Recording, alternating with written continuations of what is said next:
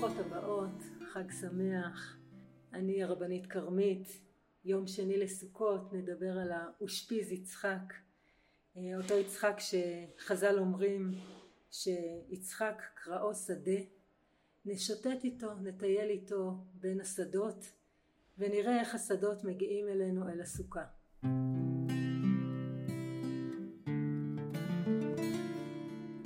אנחנו בסוכות ביום השני היום של יצחק אבינו, האושפיז השני שלנו בסוכה.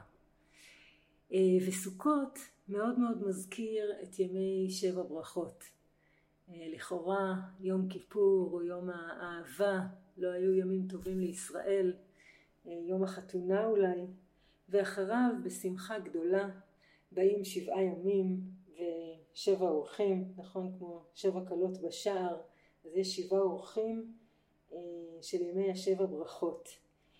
אה, והסוכה שלנו דומה קצת אה, לבור של השבעה קבצנים אצל רבי נחמן, שבו באים אחד אחרי השני שבעה אורחים מופלאים ומביאים מתנות חתונה ממש מקרבם, כלומר כל אחד מביא מקרביו את מה שיש לו לתת. אז אנחנו נחפש עכשיו את מה יש ליצחק לתת אה, לסוכה שלנו. וליצחק אה, כידוע יש אה, תכונות רבות ויפות וטובות. אף אחת מהן לא מתחברת באופן פשוט אל שמחת החג. אנחנו רגילים להגיד שהוא מביא את ההמשכיות ואת ה, את הקו הישר של אברהם, ממשיך אותו, והוא האדם של השגרה, של קבלת הדין, של הדין, ולכאורה אלה תכונות שבאמת אה, ככה לא מתחברות להתפרצות הגדולה של סוכות. אה, אז אני רוצה ככה כן לנסות בכל זאת לראות מה, מה מתנתו. אז נגיד כך, באמת יצחק שב מן העקדה בנפרד מאברהם, והמקום הראשון שאנחנו פוגשים אותו הוא כשהוא יוצא לשדה בבאר לחי רועי. הוא מגיע אל באר לחי רועי ושם כתוב ויצא יצחק לסוח בשדה וחז"ל אומרים ששם הוא מתקן את תפילת מנחה שהיא באמת תפילה של אמצע, תפילה יותר מינורית ככה של אה, אחר הצהריים, סיום יום העבודה.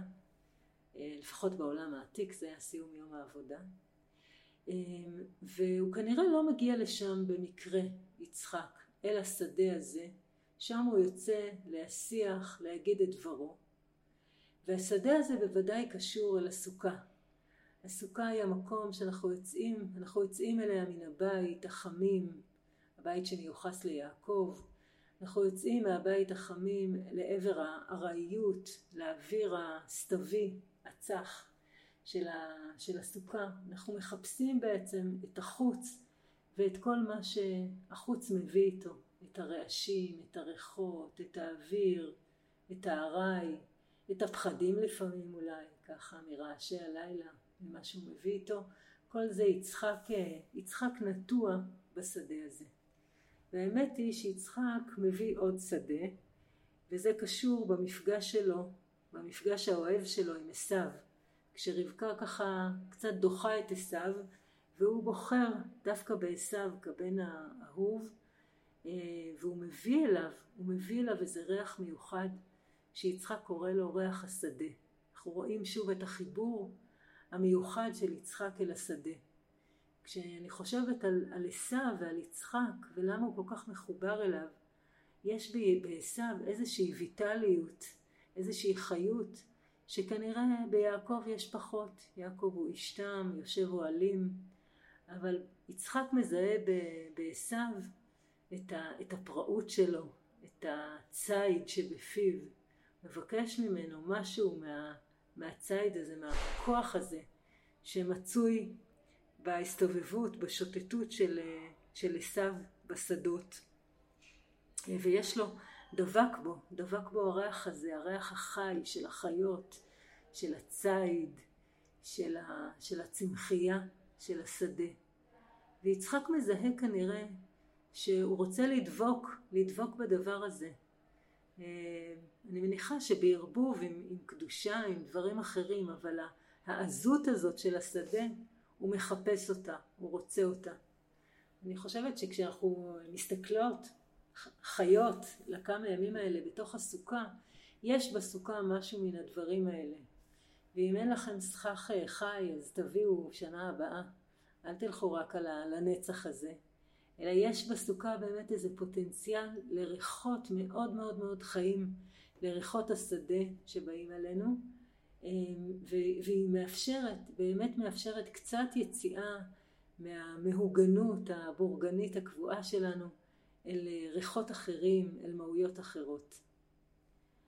הרבה פעמים אנחנו מייחסים ליצחק כאבים מאוד מאוד גדולים. יצחק הוא באמת, הוא הדין והוא קבלת הדין והוא הכאב של העקדה והוא נושא איתו, נושא איתו הרבה מאוד אה, כאבים שמן הסתם מגיעים גם איתנו אל, ה, אל הסוכה.